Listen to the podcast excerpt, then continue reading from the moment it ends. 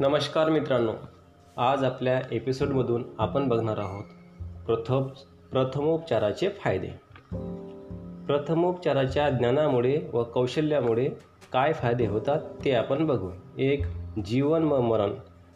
तात्पुरते किंवा कायमचे अपंगत्व टाळता येते.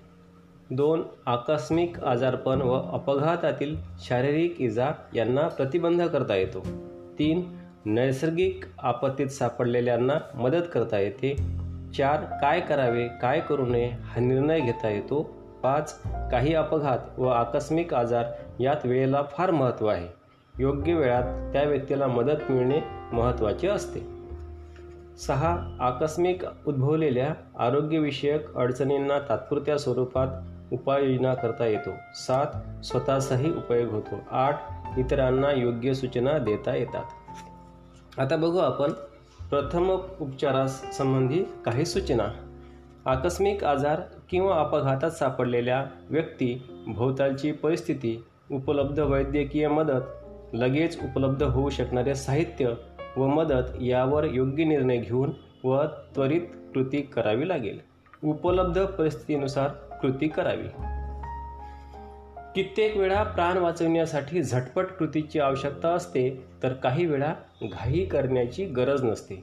परंतु अधिक इजा न होऊ देता लवकर मदत मिळवणे व घाबरलेल्या किंवा तीव्र वेदना होत असलेल्या व्यक्तीस प्रथम दिलासा देणे महत्त्वाचे असते.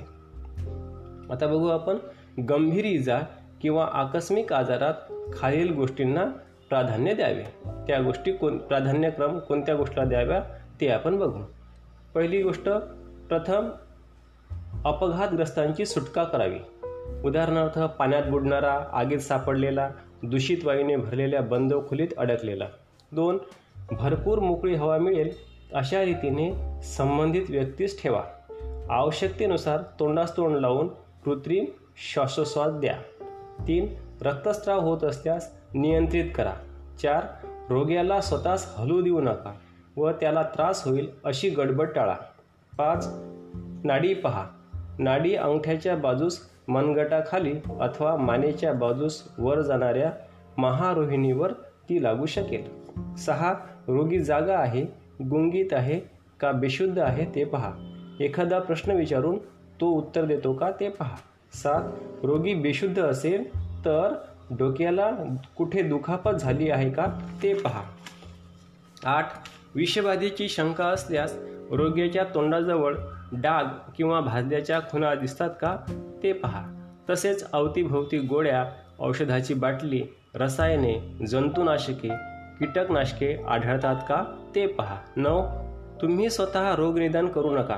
तसेच रोगेच्या स्थितीविषयी भोवतालच्या लोकांशी चर्चासुद्धा करू नका. पुढे बघू आपण जखम झाल्यावर करावयाचे प्रथमोपचार. एक जखमेस अस्वच्छ हात कपडे अथवा वस्तूंचा स्पर्श होऊ देऊ नये. दोन जखमेतील आगंतुक पदार्थ काढण्यापूर्वी प्रथम आपले हात साबणाने स्वच्छ धुवून ते कोरडे करावे.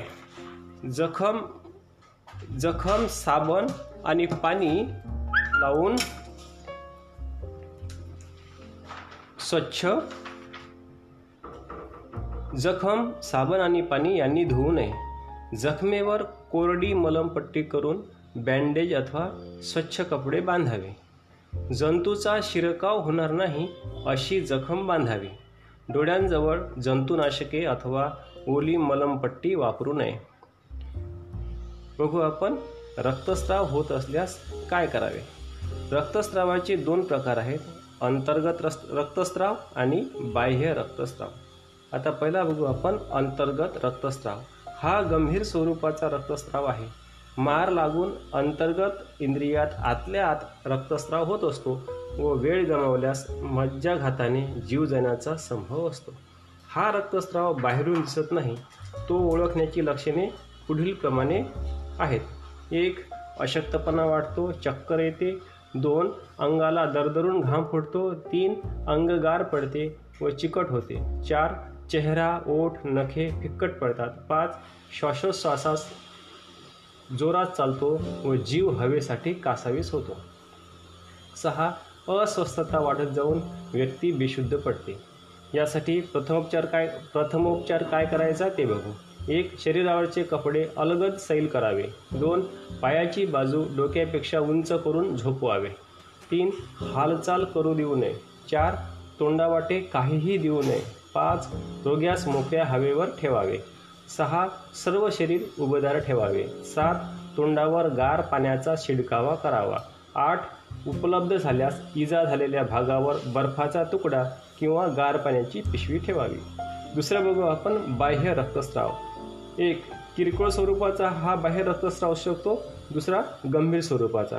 आता बघू आपण किरकोळ स्वरूपाचा रक्तस्राव. त्वचेच्या वरच्या भागातील दुखापतीने केशवाहिन्या तुटून जो रक्तस्राव होतो तो किड किरकोळ स्वरूपाचा असतो. हा रक्तस्राव आपोआप थांबण्यासाठी शरीरात नैसर्गिक योजना असते. वाहणारे रक्त गोठून त्याची गाठ होऊन केशवाहिन्या अगर रक्तवाहिन्यांचे तोंड आपोआप बंद होते. तुटलेल्या वाहिन्या आकुंचित होऊन रक्तस्राव थांबतो. रक्तवाहिन्यांचे तुटलेले भाग आकसून जखमेचे तोंड बंद होते. गंभीर स्वरूपाचा रक्तस्राव असेल तर त्यावर उपाय म्हणजे तात्पुरतं जे काही उपलब्ध साधनसामग्री असेल ते बांधावी आणि जखम ज्या ठिकाणी असेल तो भाग उंच राहील याची काळजी घ्यावी. आणि जेवढ्या शक्य होईल तेवढे ताबडतोब हॉस्पिटलमध्ये हलवावे. धन्यवाद.